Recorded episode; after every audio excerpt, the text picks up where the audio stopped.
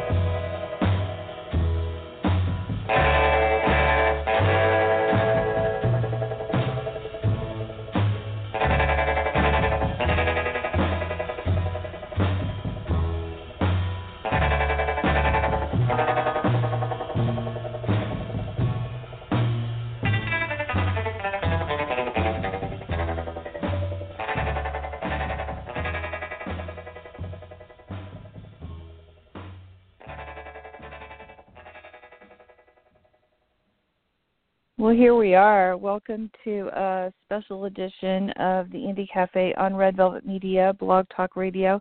This is Holly Steffi, and we have an amazing show today about um, a documentary that Steve um, Salas did um, on Rumble. It's called The Indians Who Rocked the World.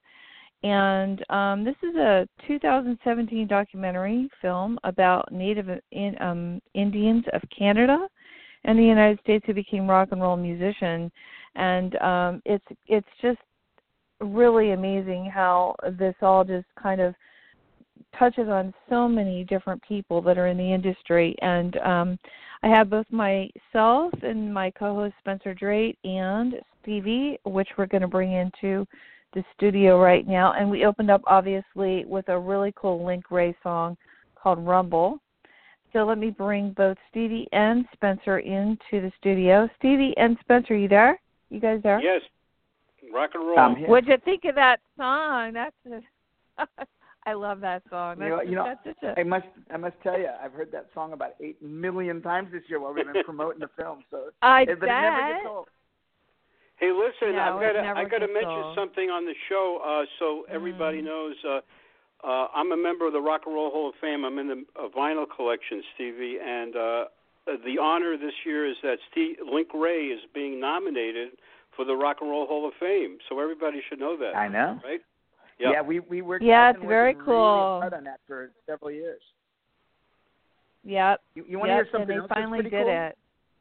I want to hear I'll- it. I'll yeah, let's let's hear it. You go for it. It's your show, Stevie. Why don't you tell us what's Well, cool okay, and so- also about Rumble? check, check it out. Well, so the other two, two we have the last couple of nights I was in LA. I'm in Austin now, but I, I got home this morning. But uh, two nights ago in in Austin, we had a Rumble screening at the Grammy Museum, and on my panel with me, I had Elliot Easton from the Cars, who's also nominated this year for the Rock and Roll Hall- Hall of Fame, Yeah. Right, as well as. I yeah. love Wayne Elliot. Kramer from the MC5. Mhm. So yeah, Wayne Kramer from Yep. the MC5 was also on the panel with me. So I had we, we and all we talked about was Link, with our two Mm. other uh, Rock and Roll Hall of Fame nominees. Wow. I saw that, and you know, there's so much different, so many people that are in, in music in this film. It was hard for me to choose what music to play. Um, it was really hard Ah. because you've got a great soundtrack. This is this is a great, great, great soundtrack. Um, some of my favorite songs I couldn't believe that were that were just part of this. Um, and uh, why don't you tell us a little bit about that? Because I saw the Grammy, um, I saw the discussion about the panel discussion you did recently in the, um, you know, in the trade papers. Um, they were talking about it actually. So um, Yeah. why don't we start the show off with you introducing yourself and a little bit about Rumble and what it's about, and um, what inspired you to do it, and and about all the different amazing people that you've had to work with on this. Hmm. Well, it, you know, it, it's Hmm. I'm a I'm a Native Uh-huh. American guitar player, right? But I but I spent my whole life in Awesome. San Diego surfing, and I got out of high school. I moved to and LA, one of the to make it best I I hear. And one of the Mm, best I that. hear. One of the. I, I get, I get, well, you're I right think there. I get, I think I'm overrated. I'm overrated. But you no. know, um, I'll tell you so.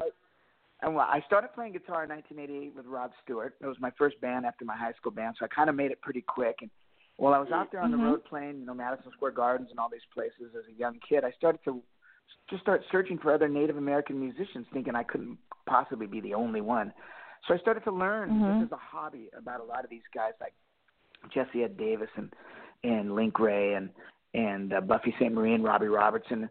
And when it got later into the well, actually in 1994, I was in the recording studio with the Rolling Stones. They were doing Voodoo Lounge, and Ronnie Wood told me this amazing story about The Jesse Voodoo Davis. Lounge, yeah.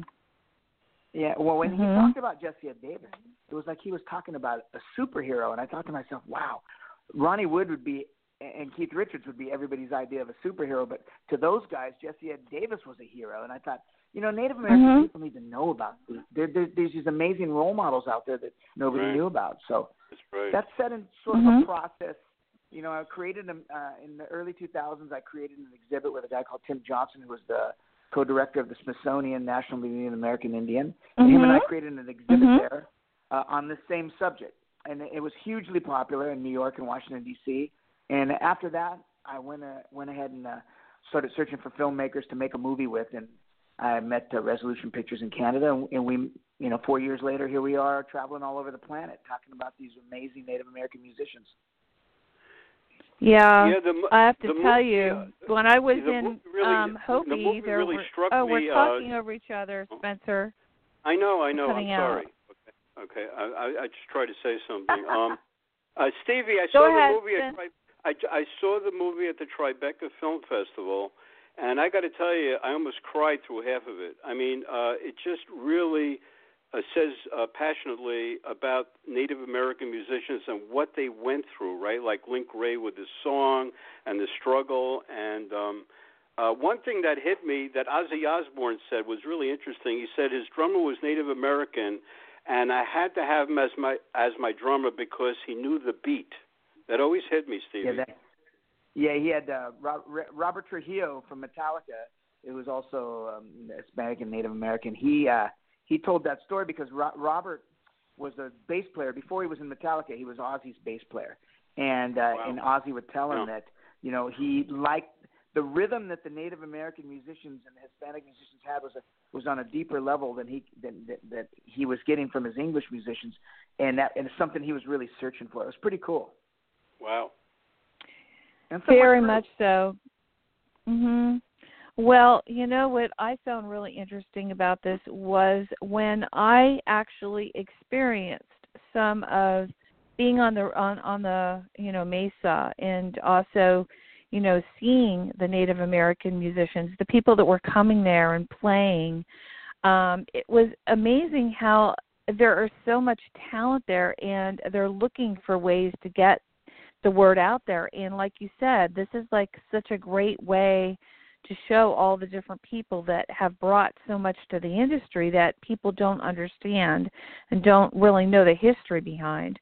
So this film Yeah. itself is just such a great, you know, complimentary, um, you know, example of what we're missing in you know our culture not really knowing about it now you are apache correct Yes. stevie yeah I- that's I fantastic yeah, Yeah, and it is- uh but it, you know, it is it is how I was born. Yes, indeed. Yeah and, uh, so It's a here, here's the thing. I wanted to, you know, I Uh-huh. traveled a lot in Indian country. I spent the, I, first, I spent the first half of my career as a musician. You know, I had a recording contract and I sold a few million albums. And I played guitar with Mick Jagger and Justin Timberlake and all these type of people. And I would go to Indian country to, for selfish reasons, to to find grounding. I needed to ground myself from all the madness that I was constantly putting myself into, Mm. which was a lot of fun, by the way. But I needed to have balance. and um, yeah. so I, I wanted to, sh- you know, make this film originally just to inspire people to know that these people did amazing things against all odds. they have Um, and they you still know are I mean? That- yep Many of them hiding the fact that they were Native American. You know, uh, Mhm. that's why a lot of people didn't know the story because most people hid the fact that Mhm. they were indeed Native American because of the, you know, the early traumas of uh, the development of our country and can North America, you know, uh, United States and Canada.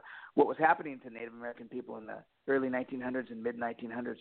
You know, nobody really wanted to be a Native American because you know n- only bad things were going on. So that's why this this was sort of a Totally. great untold mystery. I mean, I mean, the thing that I liked about the movie is you combine also the history. Like, I mean, there was some wild thing I saw. Fact that they act- they actually outlawed Indian dances at a point in history, and and yeah they oh, like- have yeah, and and then Yeah. I wanted to ask you about Link Wray's song. Now, apparently, in the movie, it's brought out that he had a lot of struggle getting that single right out, that song. well, Is that right? you you know, here's what it is. Link Wray's song, there's no words on it, no lyrics, but it was banned at U, by U.S. radio because they thought it was going to incite teenage violence. Um, Wow. And that's pretty Oh, funny yeah. because it wasn't even any lyrics. There's no words. It's just a feeling. isn't you know, that it's Link Wray's, crazy oh my you know, God! Here's the thing about crazy. Link Wray. He, you know, he that when you hear Rumble right there, that's like 1957, 58, and people don't Yeah. realize Mhm. that's that's the first that's the first bit of heavy metal. That's the first bit of hard rock and distorted guitar. That's the first bit of punk rock. And he inspired Jeff Beck, Jimmy Page, Pete Townshend, Dave Davies Mm. of the Kinks. Right. Oh, and wow. you know, Jeff Beck actually Yeah. Jeff Beck actually told me from his lips to my ears. He said, Wow. "You know, me and Jimmy Page, when we were 17, we used to jump around in my the bedroom at my mom's house playing air guitar to Link Wray. I mean, I try to picture Jimmy Page from Led Zeppelin playing air guitar, and then he mm-hmm. went and did it in this movie called It Might Get Loud. If you watch It Might Get Loud, he plays air guitar to Link Wray. It's incredible. I mean, I Yeah, was, that's I was brought Up, I was unbelievable. brought up in the, I, I was brought up in the '50s. You know, the rock and roll. I collected rock and roll records. That's how I started. And I heard Rumble early. I heard Rumble. I remember listening to it on the radio, and I said, "What the hell is going on here, man? This this sound is unreal, right, Stevie? Yeah. The sound was unreal." It's very. Yeah. You know what? It has a very Tarantino sound to it because this sounds like music that Tarantino would use in one of his movies, doesn't That's it? right. Well, That's right. That's exactly You know? right. well, hold on. Yeah. Hold on. Really? Hang on. Hang on. Okay, let me tell you. This, okay, so I live in. I want to hear. and I as want to hear. Well, this this is you just funny you say that about Tarantino because Robert Rodriguez is an amazing filmmaker here in Austin, Texas, and Yeah. he started Mhm. putting Link into his soundtracks, and he even wrote Link into his scripts of his of his, of his films, and Wow. and he was a Link Wray fanatic. And Robert told me that he's the one that told told Quentin when he was doing Pulp Fiction that you got to put Yeah. Link Wray in the soundtrack and he's in he's in the Oh, that's soundtrack funny. of Pulp Fiction. So eh, that's there's just three phases of Link Wray. You know, you have the birth of rock and roll in 1957, where he comes out with Rumble and he's in Rawhide and he's rocking this distorted, gnarly guitar that's really aggressive. He inspires Led Zeppelin, the Jeff Beck group, and and uh, the Who, and all the bands that we that went on to become the the most famous rock bands in history. Okay, then he sort of disappears. Um, then he comes back again in 1978. He's with Robert Gordon at the birth of punk rock in New York City, and there he is Hmm. now. You know, 20 years later, right on the scene with, with the Ramones and Steve Jones and everybody watching Link Wray, and he's the man again. So then he sort of disappears again in the in the, in the mid 80s, and you don't hear about him again until Pulp Fiction and Robert Rodriguez. When they start using him, the next thing you know, Johnny Depp starts having him. He's in the soundtrack to Blow, and then he Yep. becomes the guy that Yeah. if you're a hipster and you're cool and you want to have Yeah. you know, show you're cool. You put a Link Wray song on your movie soundtrack if you're a hip director, and that makes you. Uh, Oh, have head, but- definitely. Yeah, I Oh, could yeah. deal, deal with that one. yeah. Definitely. You know, um, Yeah, it's pretty cool. What I wanted to say, it is. It's it's just so it's so there. It's like it is hip. It's like if you want to be hip, you put a Link Wray song in there. Um, like you said, that's fantastic. Um, you know what I really felt also about this whole film and the document well the documentary itself um i found there was a lot of history in it uh, you know and a lot of really amazing things behind the music that people normally wouldn't know so Right. that was really really interesting to me you know that i found because when you're there and you're actually experiencing it and you're seeing it like you said you grew up like that with the indigenous people and, and the communities and stuff it's so different um i went Yeah. for a purification ceremony at hopi this past uh february yeah it was so sacred and you know i mean you know how it is and the music is such a big thing and the culture and the food and just how people are and the spirituality that goes along with it um it's just so interesting you know you got to do for that. me oh i was That's pretty cool. invited and you know who you know who else was there was peter coyote um bonnie raitt um was going to do a you know because i know she's a huge supporter of native american music as well. Um uh she was there as well as uh jackson browne's involved in a bunch of different things. And i know you have his music in your uh documentary. So Yeah. it just was so was interesting how it comes full circle oh yeah he's Jackson amazing literally- i Jackson i with me. Literally. Last where night. Jackson oh with me that's in LA. I'm like- great we did a panel together. It was great. yeah Wow. Yeah, and Bonnie. how how is well, Bonnie. yeah Uh, let me tell you something about Bonnie. Bonnie came out. I was managed by um a very famous music guy named Bill Graham, mhm and Yeah, I know when- Bill. Who was, who was Yeah. Well, I knew so Bill. When Bill passed away, Bill was my manager. When Bill passed away, um, we had a concert uh, for him at Shoreline Amphitheater in San Francisco, and Carlos Santana played. Uh-huh. And, and I was playing with He a group of Native the American me. musicians. yeah There you go. And so, you know, I was just we just did Rumble at the San Rafael Theater on on Sunday Sunday afternoon, so we were right there. But uh, I wish So I'd we, uh, known because I mean I'm right here in Sonoma. That's not far from I know me. it was and it was packed. Oh wow. I But- bet. but- so what happened was Bonnie showed up, and Bonnie did a song with with a, us, a big group of Native American guys, and I have these old photos of us, and we're all Wow. in ribbon shirts, shirts, and Bonnie's singing. It was really cool. Bonnie's an amazing lady. she is. Yeah, I met Bon- I and met her Bonnie. dad uh, was the- a huge I met I met Excuse me, Bonnie at uh, Lincoln Center, uh, Stevie. Uh, she's been in my life. I actually designed for her early in her life. Uh, she's an incredible singer. She has a lot of heart, and she gives to a lot of people. I pick up on her that she's very benef- into benefits. You know, Stevie, stuff like that. What? I tried to get her in Rumble, but her manager pretty much blew me off. But uh, Really? I really wanted. Oh, that's I weird. really, yeah, That I really is. wanted Bonnie in the. I really wanted Bonnie in the film, and I, you know, a lot of times, how I Mhm. got so many giant rock stars and celebrities in the film was I go to Yeah. them directly because I knew them. But That's you know, what I was going to you through say. Why didn't Yeah, why didn't you go to her Unbelievable. I did- directly cuz she's she will. She's like that. Yeah, I didn't. She's doing a that's I what I would have a- think. she's going to do a flyover. Well, I didn't have a direct- um Oh, wow I did- wow. didn't have a See, direct she's going to do a Yeah, she's going to do a flyover with uh Jane Fonda and I apologize. There's a little there's a little overlay today on the on the um voice today for some reason on the radio. So yeah, if we, we sound like you. we're cutting each other off, um Right, that's neither here nor there. I'm just saying though, I apologize ahead of time.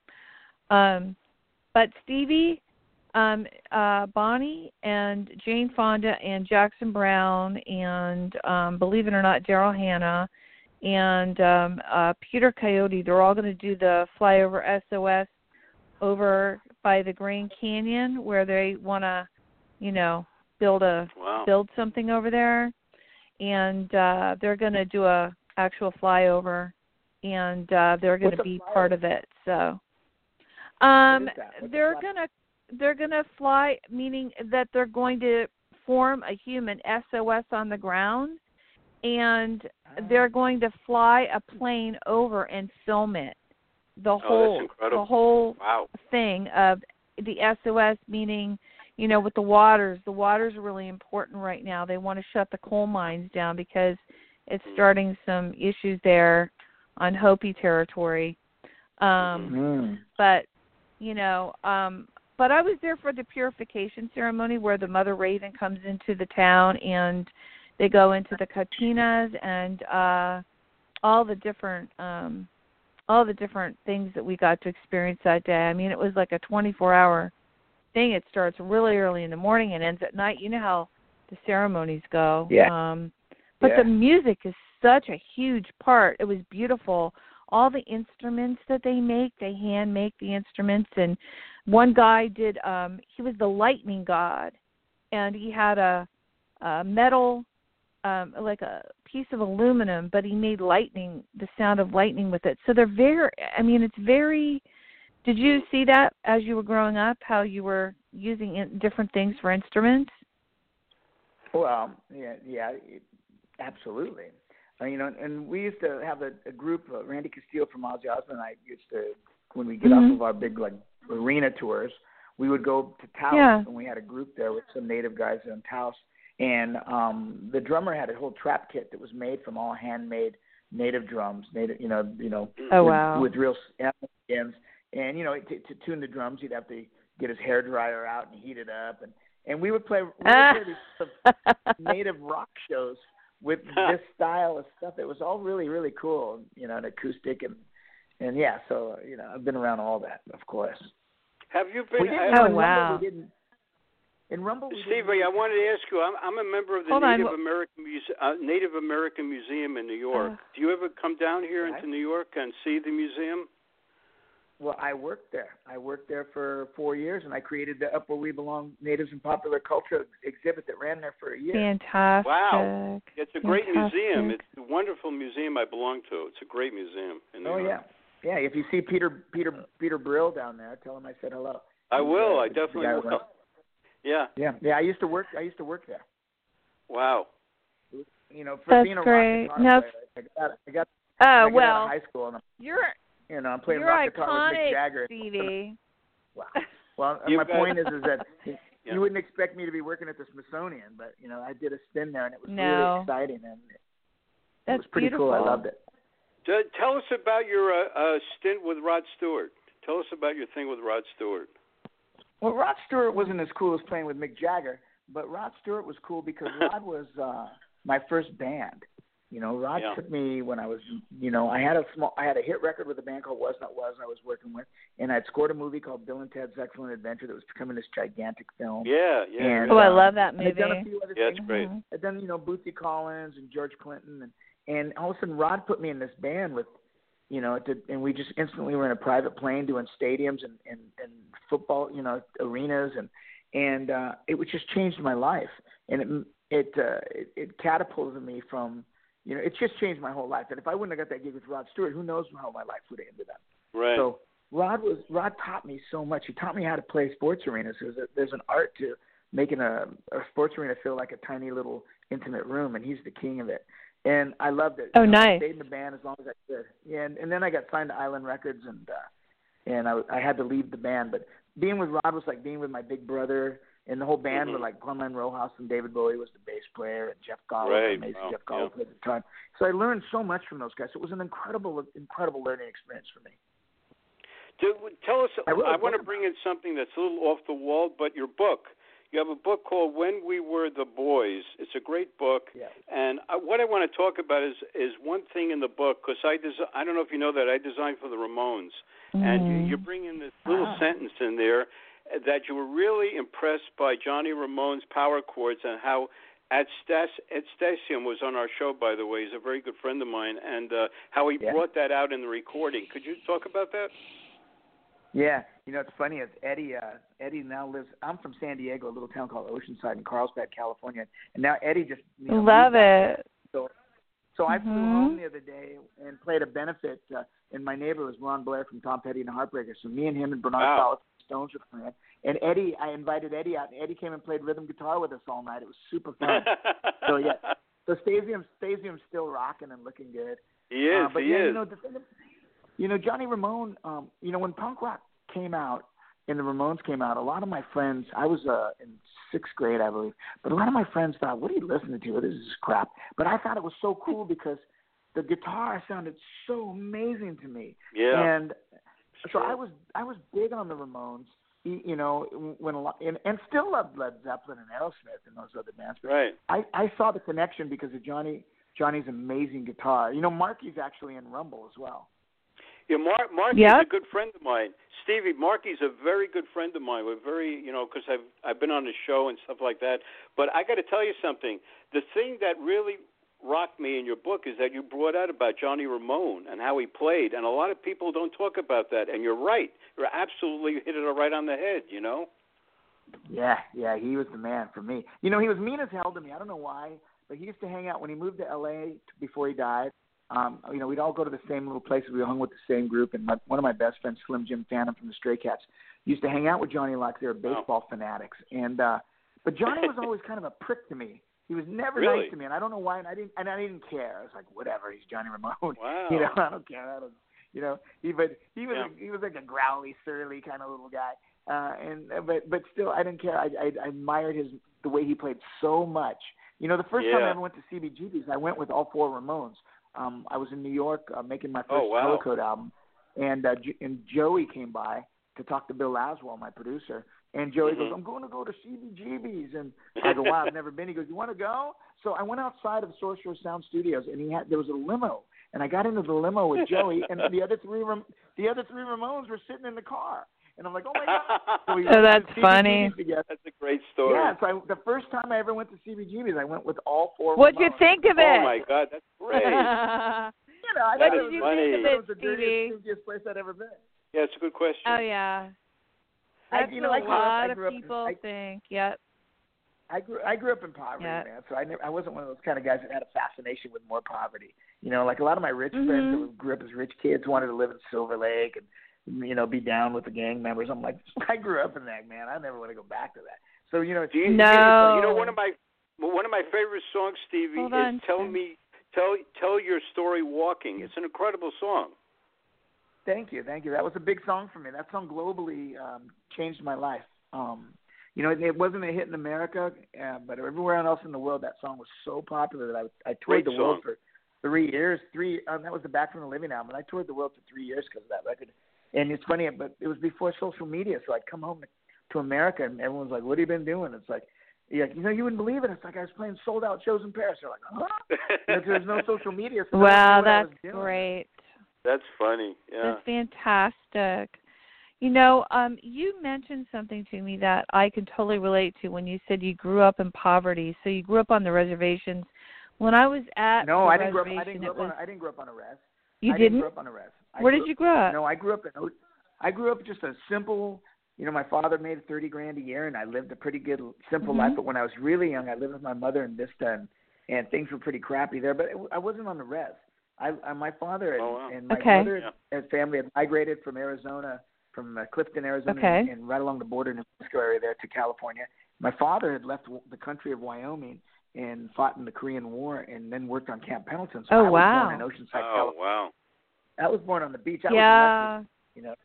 But you know, we didn't have a lot of money. Oceanside. so- I know that. Yeah, Yeah. I know Yeah. Oceanside very well. Um, I uh, spend a lot of time in Solana Beach and Delmar down that way, and then Oceanside is also just really cool. There's a really great movement of music there. But as far as Huge. like, um, I know when I was on the reservation, it was very. I mean, there was b- basically one bathroom for everyone to Yeah. use. Everybody kind of like, Yeah. ha- you know, had to like share, and um Yeah. it was it was like a real eye opener for me so we all donated money to help build bathrooms you know there at the reservation Yeah.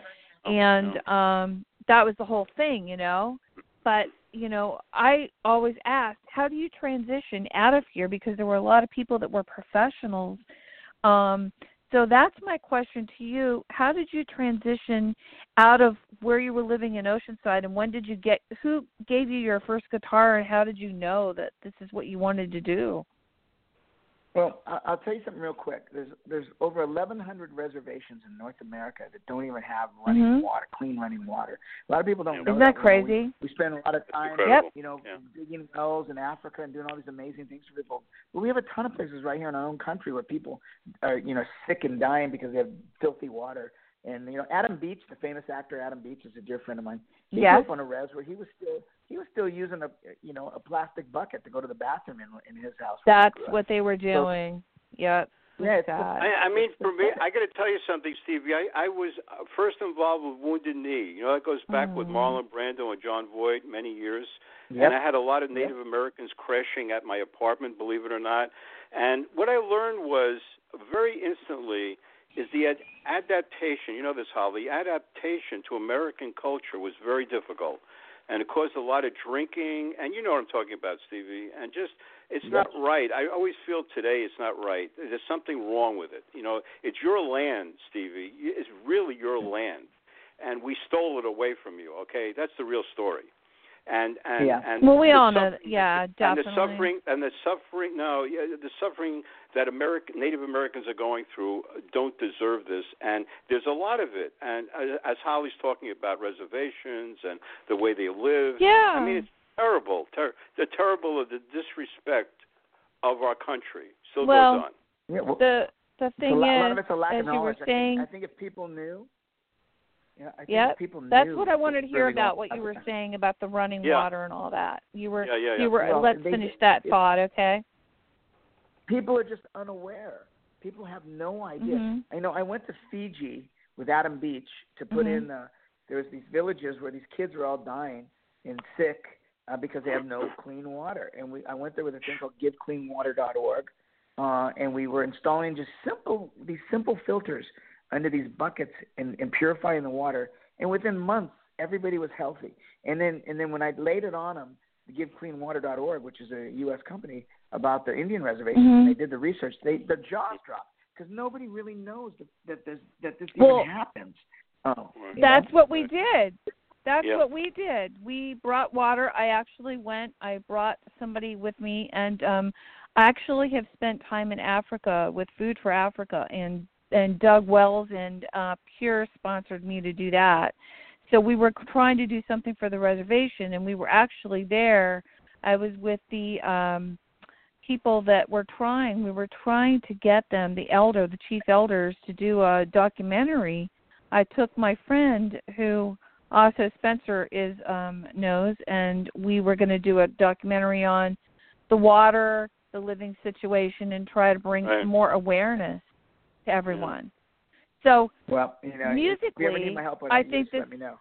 oh, I want to. Yeah, and um I have your number here if if that's okay. It's on the switchboard. Um I'd like to talk to you about that because I have some things going on. You know, Sonoma was a very big Indian. Where I'm living, it's sacred ground, um, and it's really sad because um, there's a lot of Indian, um, just so much here, and I actually feel it and see it, and it's just so much, um, and people don't know it. Um, you know about Sonoma, you know the whole history behind it and the bear flag and all that, but um you know i just really i just know that there's a lot of indian influence here in this well in this area as well which people are starting to recognize more. You mentioned carlos. Carlos lives right down the street from me and it's so funny because there's so many people in this town that you probably know like Yeah. tommy shaw and jack blades they all live right down the street from me i want the guy from uh metallica i mean you know there's so many people here then I see them Yeah, at the market and we all go, Hey, hey, hey, what are you doing? You know, it's like, okay, you know, and everybody just goes to open mic nights. It's crazy. You'll just walk in anywhere and see people. But getting back to your documentary, how did you decide? What was the deciding factor for you? Who did people just come forward to you and want to be part of this documentary, or how did how did you formulate this? And and tell us a little bit about the making of it, because I'd really like to hear that. The, the the thing that was important about the film was I wasn't making a film about Native American music.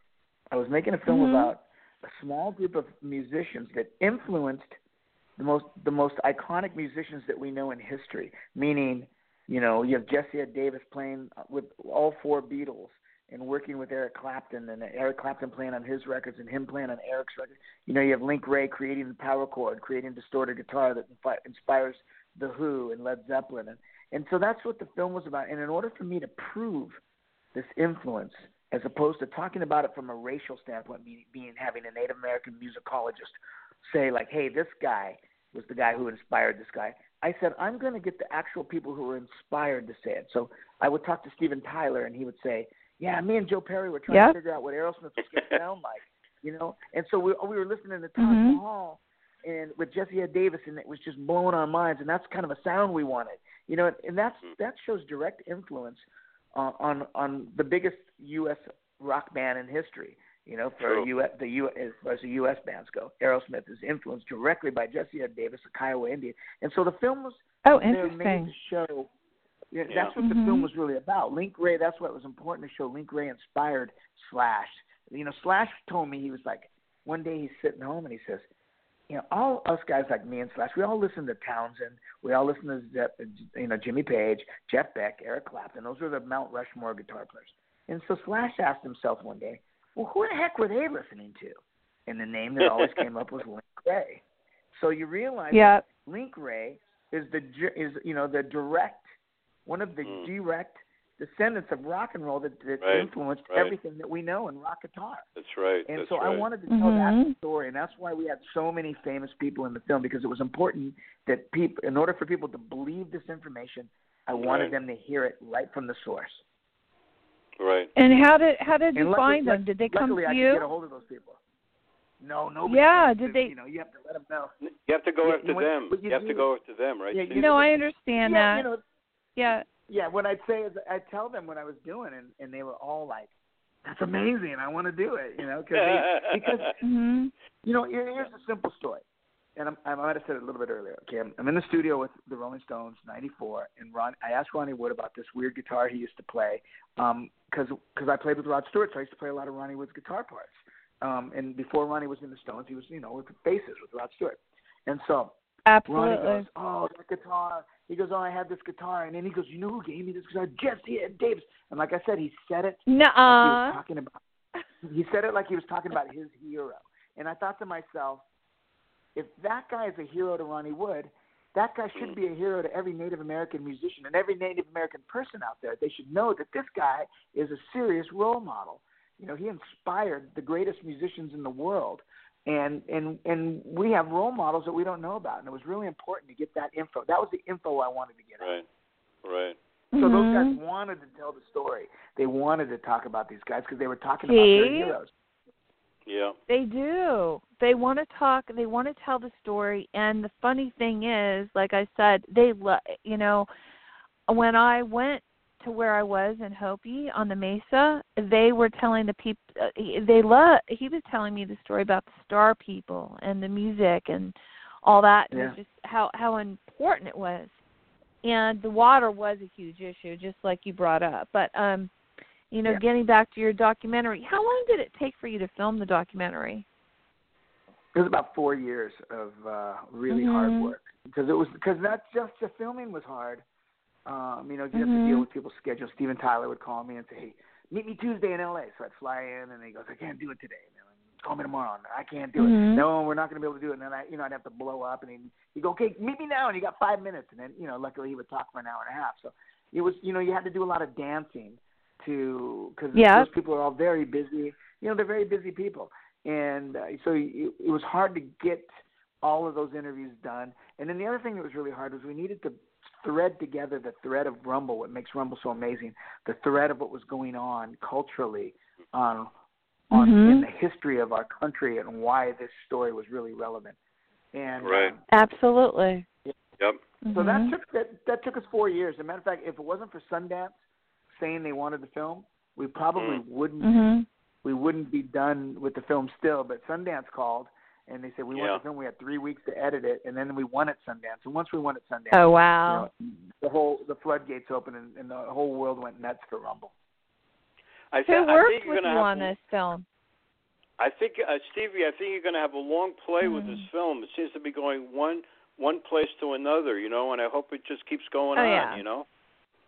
Yeah, I mean, I like I'll to in know. Sydney, Australia on a Friday. You know, Elliot Easton said to me the other day, uh, the guitar player for the Cars, he's going, Stevie, I've Yeah, been yeah. following you on Facebook. It's like, you know, you're like in Sydney, Australia on Tuesday, and you're in Cannes on on Thursday, and you're like, and I go, you know what? The film is the film is just global, man. We were in Hungary and we're in France and Yeah. in Germany That's great. in Italy. Yeah, the that's Australia, message needs to be told. It's Yeah. like it Yeah. has to be told. The story has to be told. And you know, my um question was, who worked with you on the film? Like, who was uh helping you with the cinematography and uh all that? How how did how did that Oh. work out with you? I, I went to a company called Resolution Pictures in Montreal, and they had made a film called Reel Injun that was pretty good. So Okay. we decided to work together on Rumble, and uh, we produced the film together. And one of the producers at Resolution's name is Catherine Bainbridge. She um, was the Mhm. main director, and then um, our, our uh, director of photography is, is a really well-known photographer, uh, uh, camera cameraman in in uh, Canada, uh. Fonz he became the co-director and he shot all the beautiful scenery that you've seen and all that stuff. So it was a good little Mhm. combination of a bunch of us. It really took an army Well- to make this film. It wasn't it wasn't like a one man job. It was a really hard film to make. Uh, Stevie, you had a really Mhm. good editor on it, which I think is very important. The edit, the editing on the film is really good. Well, yeah, that's had what they said. They that had three hired. weeks to edit it. They had a, Three weeks. Well, hold on. Resolution Resolution had hired an editor who came in Yeah. and started telling us how he wanted the film to be made. And being good Canadian people, they don't like to fire people. And I wanted him fired from day one. And it was a big. I used to scream about this guy. Oh, and really? Finally, in the end, Really? finally in the end, The they, vibe yeah, just finally they there. fired. Yeah, so finally they fired the guy, and they brought in a new editor, a Oh, story yeah. editor, and, and, and a story consultant, and boom, it became great. So you're right, the editor, the editing knew. came in in the end, it saved the film, and Yeah, uh, and I, really you know, a great a great editor is so important. It is. It is. Yeah. Oh, fantastic! It is. Now, did were you watching the dailies as you were doing this? Were you actually I- you know, watching I them and watch- seeing? A lot of the interviews I shot, you know, um, between Catherine and I, we Mhm. shot most of them, uh, you know, between the two of us. So that part I wasn't because you know we have an hour of each person. So it was more about Mhm. threading the story together, where you're picking bits and pieces from each one to make it work. And Catherine was really Mhm. brilliant at that. Um, Yeah. But it, you- like I said, it took it took all of us and all of our energy to make this film work. It wasn't. I couldn't have done it by myself, and they couldn't. You have done can it tell. without me. It, it was just tough. It's It was a tough film beautiful. to make, but now it's Yeah, it's a lot. Of, it's a lot of stuff involved with the movies. How you know what I mean? It's like you can It's tell it. well, Yeah. yeah, no, it's absolutely beautifully done, and with all the films that I've seen made, and we have a film festival here in Sonoma, and um I don't know if you know that. Um I don't know if you uh, submitted Rumble, but that would be a really good film to either. submit for here. Uh, you should I have a, because I mean, Stevie, I, I'm on a board of the Southeastern International Film Festival. Uh, we, we had a big thing in Nashville, and I'm really into doc film. So I don't know whether I think you're already distributed, but you know, if you ever Yeah, do we a are. film, I'd like you to enter it in our film festival. If you ever do a doc When film, is it? When we is did it? well. We just had it in Nashville, November third through fifth in Nashville, and I'm a judge and on the board, and Holly's a judge every year. And we just, I'm really, it's Really and now I'm on the doc board. Did you know that? Yeah. What? you didn't know that? Yeah, Lee. Uh, Um, no, I didn't know I that. talked. It's okay, cool. Yeah. So uh, Ho- Lee Stewart Awesome. is the founder, Stevie. Lee Stewart is the founder, and she's had this for three years, and I've been working with her from the beginning. And uh, it's it's a very big thing, but we're really into doc films. We're, it got, comes worldwide. We've had uh, over 1,800 entries, by the way. You know, so uh, it, Wow. I'm a very big doc film freak. You know. Well, maybe It is. maybe uh, next year we can do a special special Rumble night. Just have a special showing, even though it's al- already. Oh my. God, that Oh my God, so that's incredible. awesome. That would be cool. You know, you know what would be good? Have you ever thought of doing the film? I don't know if you've done this, so I'm going to ask you because I have an idea. Um, playing the film and then having whoever can come in and play that night during the film Oh, we've done. with the film in the We've background. Have you done that? You have. We haven't had them play. Uh, we haven't had them play in the background during the film, but we've had people come like, and we had a Charlie Patton thing go on after. Uh, Yeah. Oh wow. screening in Sedona. Yeah, we do some things like that. That's pretty cool. Everyone always wants Oh, to wait play, a but minute. I got to talk really- to you I- about that, Steve. And Buffy Sainte-Marie, I think, talks in the movie about Charlie Patton, and tr- if nobody knows Charlie Patton, he's unbelievable with the sound, right? Oh yeah, he was the guy who uh he's really the the father of the the Delta blues, really. Yeah. And uh no, it wasn't Buffy that talked about him. Um it was um it was Charlie Sexton who plays with Bob Dylan. Oh, right. and, I'm uh, sorry. Yeah. I know You're right. Charlie Yeah, very sorry. well. Yeah, Charlie. So, Yeah, I mean, tell Charlie's us, my tell us about you know? Charlie Patton because he's big time. Well, Charlie Patton was this guy that most people assumed was an African American, and he he was a um, Choctaw Indian, I believe. It was Choctaw, um, if, if I'm not mistaken. And he, um, you know, I we we used to see these old photos of him, and I just Wow. assumed like Robert Johnson or somebody was an African American. I was always told this, you know. And one day, Yeah. Billy Gibbons from ZZ Top, he he pulls me aside and says, "Hey, Stevie, look at this." He goes, "I I think Charlie Patton's got some wavy hair." you know, and because Howlin, because then you start hearing that Howlin Wolf was talking about how he learned how to play guitar from this Indian guy named Charlie Yeah. Patton, and um, that that Charlie Patton was really Charlie Patton and Link Wray were the two cornerstones of our of our Yeah. histor- history when it came to our film, and uh, Mildred Bailey with uh, with big band singing and and uh, jazz. You know, Yeah. so those were the Yeah. real early pioneers, and uh, right. and super influential, super influ- influential because of course the blues influenced everybody, and then Mildred Bailey, her, her the first person she ever hired to sing on a radio show was Bing Crosby, who went and who she you know Oh, wow. with, and then when he went on That's incredible. Nice. he went yeah. on to be, he, went, he was the biggest selling recording artist in the history of the world for a long time. You know, Mhm. so- Wow. And in our Mhm. film, Tony Bennett talked a lot about her because Tony Bennett really learned studied her to learn how to sing. That's right. So- Yeah. These were some really important people and influential people: Charlie Patton, Mildred Bailey, and um, you know, it, it, Link Wray. Yep. You're right. You know, I think I think this makes such an impression, you know, on so many people and it touches them in more than just one way. It's like you're learning something. That's why it's a documentary and it's also just a really influential one because you're hearing music that you're saying, "Oh my gosh, wow." That's, you know, you just never knew the story behind it. Um Yeah. you mentioned Charlie Sexton before we went into uh your story about Charlie. Um, you know Charlie Sexton. I've known Charlie when he had Arc Angels um, Yeah. for years in in Beverly from Yeah. Beverly Hills. Yeah, I remember going to an Arc Angels concert at the Hollywood Bowl when he was playing. My daughter was like, oh, she was like little, but he and um band were just so good. Now, see, did you know you play with Charlie at all one time, or? Charlie and I have known each other since I was in Rod Stewart when we were both really young, and we've been Mm. pals. And Uh-huh. then, ironically, when he went from being a solo artist and was in the Arc Angels, I was producing a woman named Mhm. Sass Jordan and writing all of her songs. Oh and yeah, then, yeah. And Sass Jordan and the Arch- okay. And so Sass and the Arc Angels toured all over together for like a year and a half, Mhm. and uh, so I got Yep. to see Charlie a lot. And and then and I'd Oh, run into that's Charlie throughout great. the years. When, when I was moving to Austin, Texas, Charlie was really helpful. I actually bought a house right around the corner from his house because our kids kids Mhm. uh, were going to the same school. And so yeah, Oh, I that's Charlie all the time now. Yeah, he's the best. He's sweetheart, and he's in the film. Yeah, he's a dear friend. I know. and an incredible, I know, incredible he's- musician too.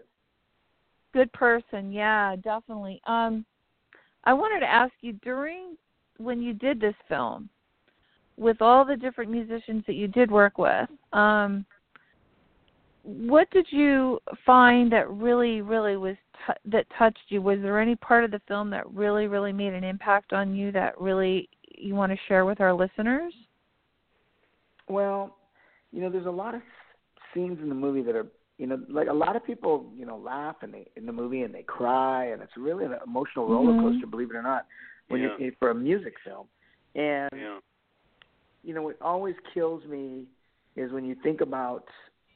I was filming Monk Boudreaux, the famous Chief Monk Boudreaux from the Mardi Gras Indians, uh, New Orleans, and Mhm. and when he would, he was telling me that you know I did. We all wanted to know the meaning of the Mardi Gras Indians because to everybody we just thought it was, you know, a day that Oh, you know, yeah. people dressed up like Indians and danced in the street, you know, for fun like Halloween. But Monk Wow. was like, no. he told me, and he could barely get the words out. He had to say it under his breath, like if he was going to get into trouble for it or something. He's like, he goes, "Oh wow." Only, well, he said this is the only time we could put on feathers and and and celebrate being Indian without getting in trouble. You know. And oh wow! All, Interesting. Indian blood. It was all a secret. Wow. That's how the Mardi Gras were born. That's interesting. Yeah, it was an underground thing. Wow. Oh, that's wow. That's really really amazing. Yeah, yeah. Did you find a common route that ran with everyone as far as um the indigenous um part of it? Um did you yeah, find yeah, that everybody had what was that? What did what what everybody was the feeling had there on that? incredible rhythms. Everybody had incredible Yep. rhythms.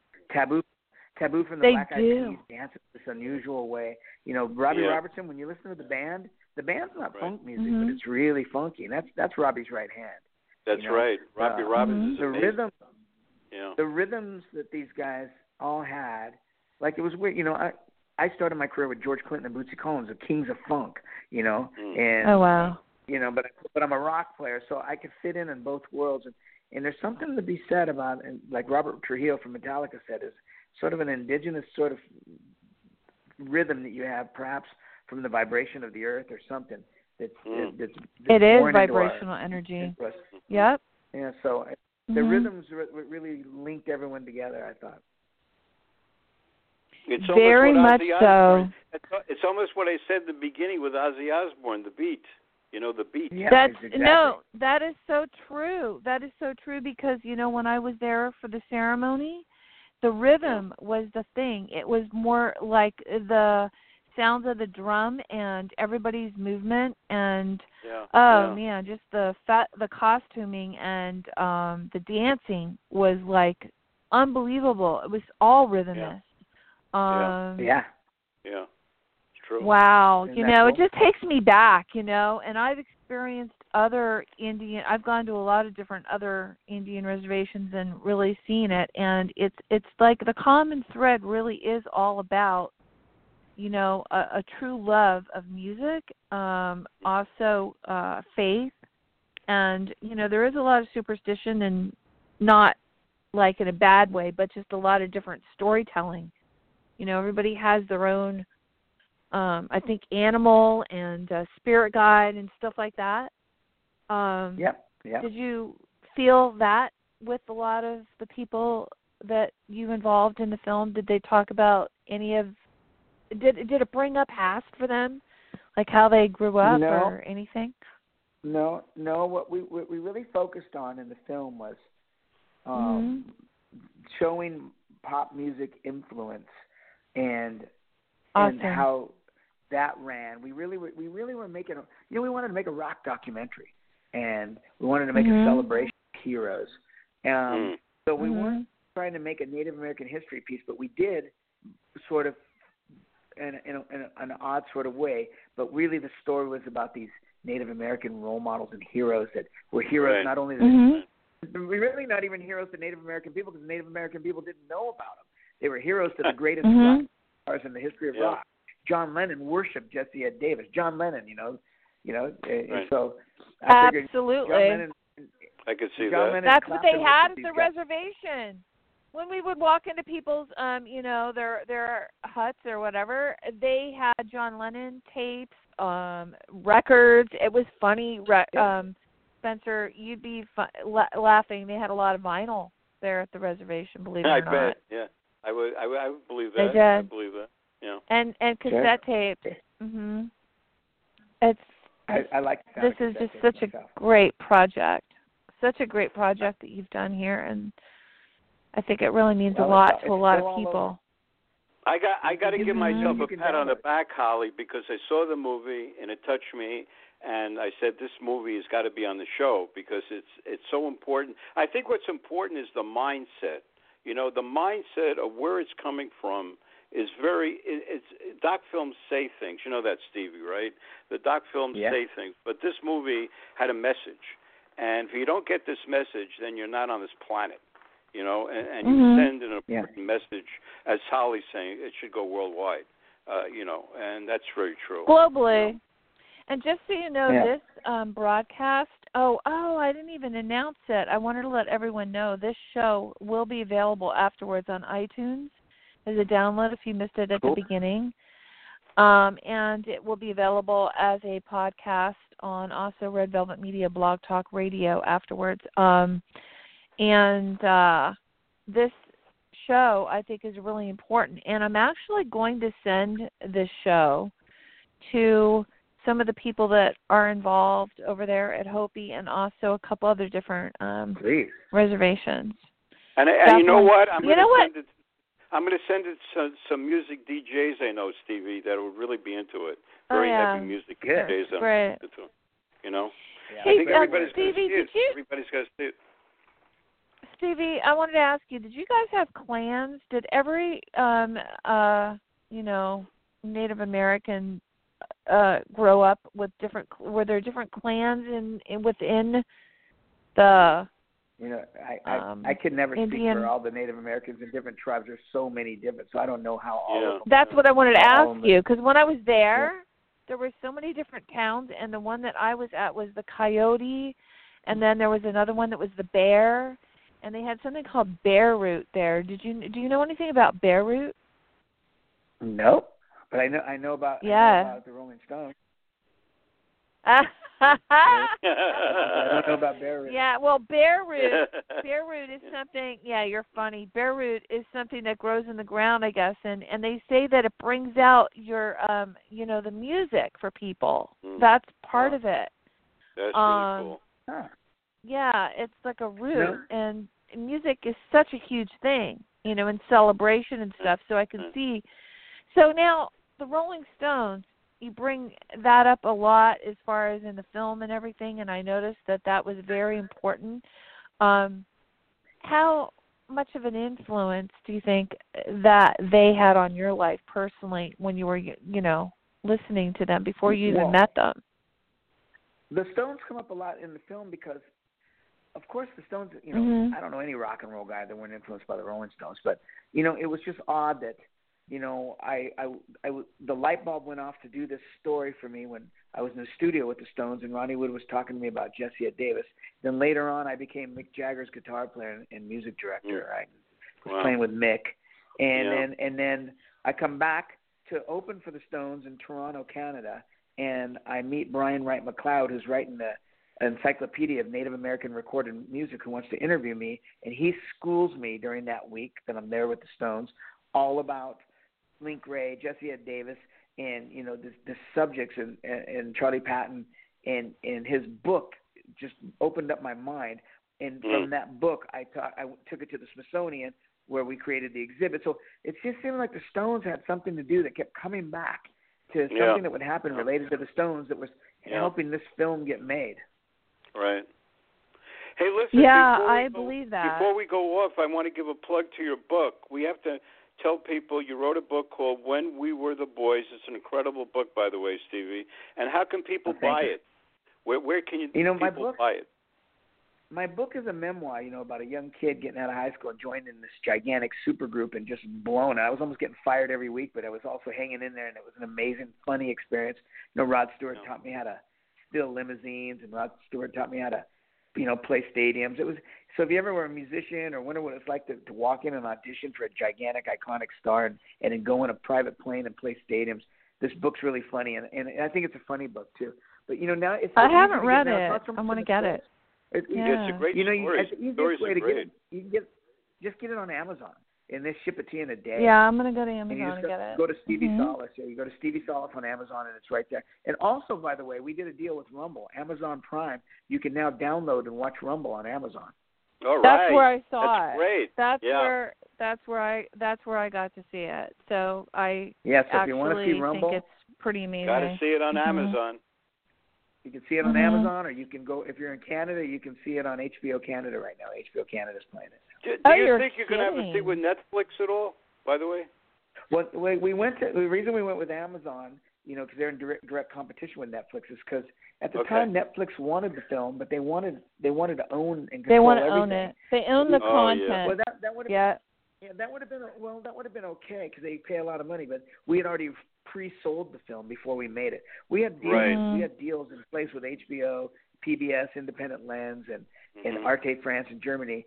Um, before we even started making the movie, you know, we we'd already sold it, and uh, so that's how we had the money to make the film. It's great.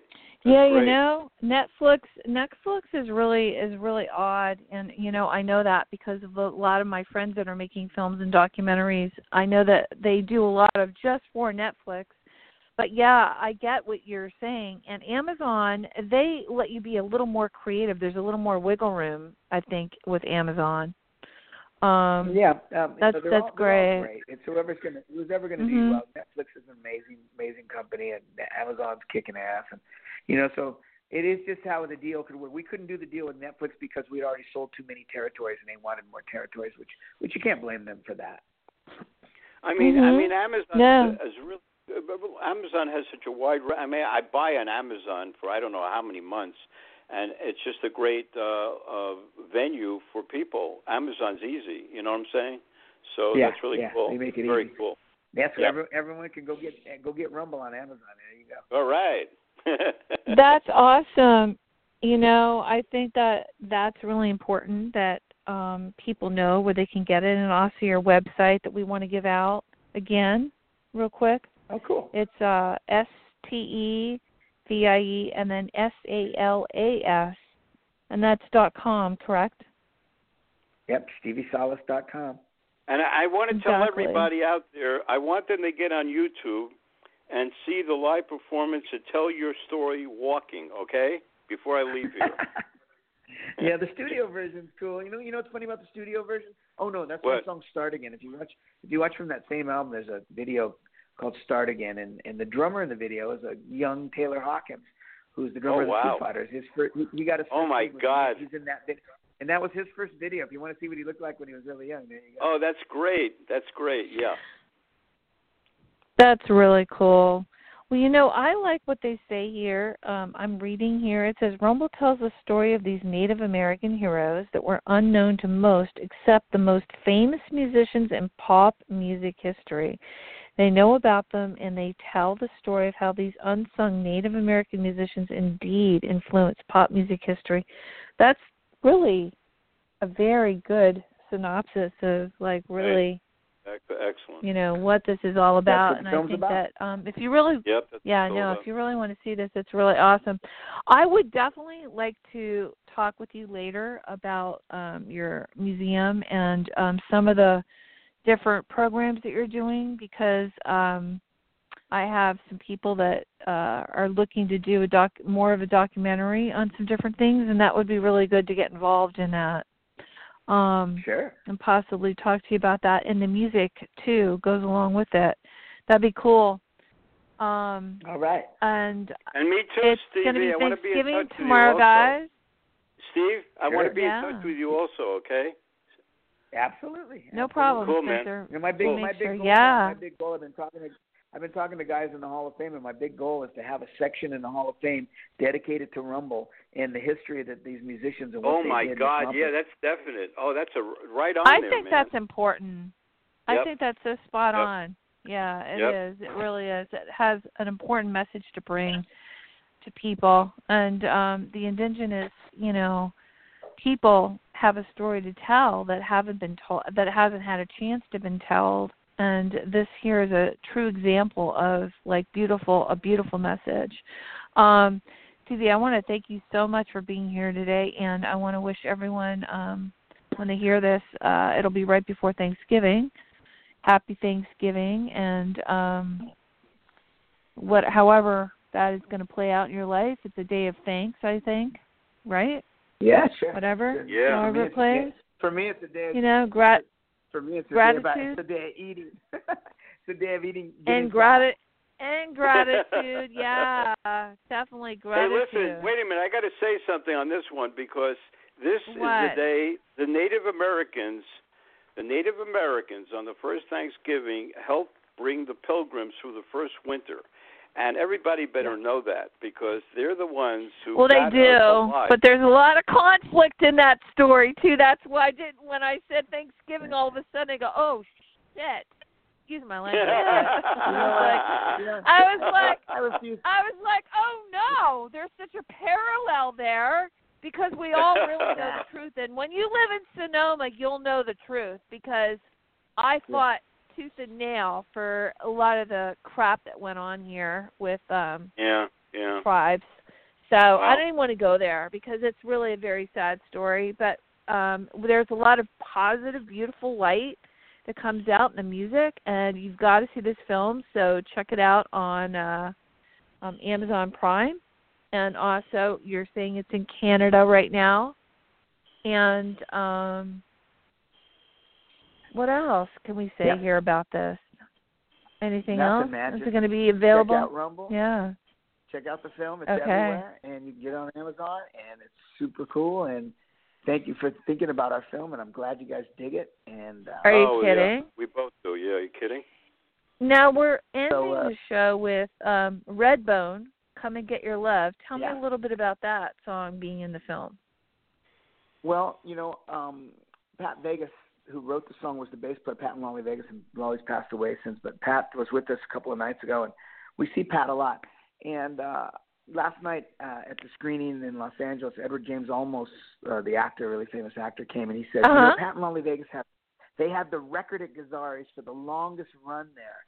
Um, Wow. Before they started Redbone, and he goes until until until my band took over, and then we had the four year run there, and we weren't beat until Van Halen took. I never even knew Edward James Olmos was a musician, but apparently Jackson Browne told me he was amazing. So, um, Wow. you know, the, the Vegas brothers um, were doing their thing in Los Angeles, trying to figure out how to make it, and they were friends with Jimi Hendrix. Jimi loved them, and Jimi Hendrix knew they were Native American, and Jimi said, "Do the Indian thing." That's when they decided to call this band Redbone, and they put on their buckskins, and they went and did uh, "Come and Get Your Love" and uh, several other. You're kidding. songs, and they sold millions. They sold Wow. millions and millions of records. You know, yeah, Redbone. Well, it's such a Guardi- great Guardi- song, Guardians and I thought that was. Oh, that was oh please! That's such a great, great soundtrack. That whole soundtrack is just like killer, and everyone looks at me. Oh my God, what is this music? I'm like, you're got to be kidding me. You know, it's like this is great music. It's like all really great music. Fox on the Run and all that music is just like so great. I want to thank so much again for being here, and I want to thank you again, Spencer, for being here today and um, being my co-host and bringing Stevie to the show. Thank you so much, Stevie, again for being here today. Hey, thanks for having And, me. You guys uh, have a great day. We day. love you, For Stevie. everyone- We love you. Listening. yep. Wow. Thank All you. right. Thank Here you, you guys. guys go. Come and get your love. Take care. Yep, Take care. definitely. Rock and roll. Rock and roll.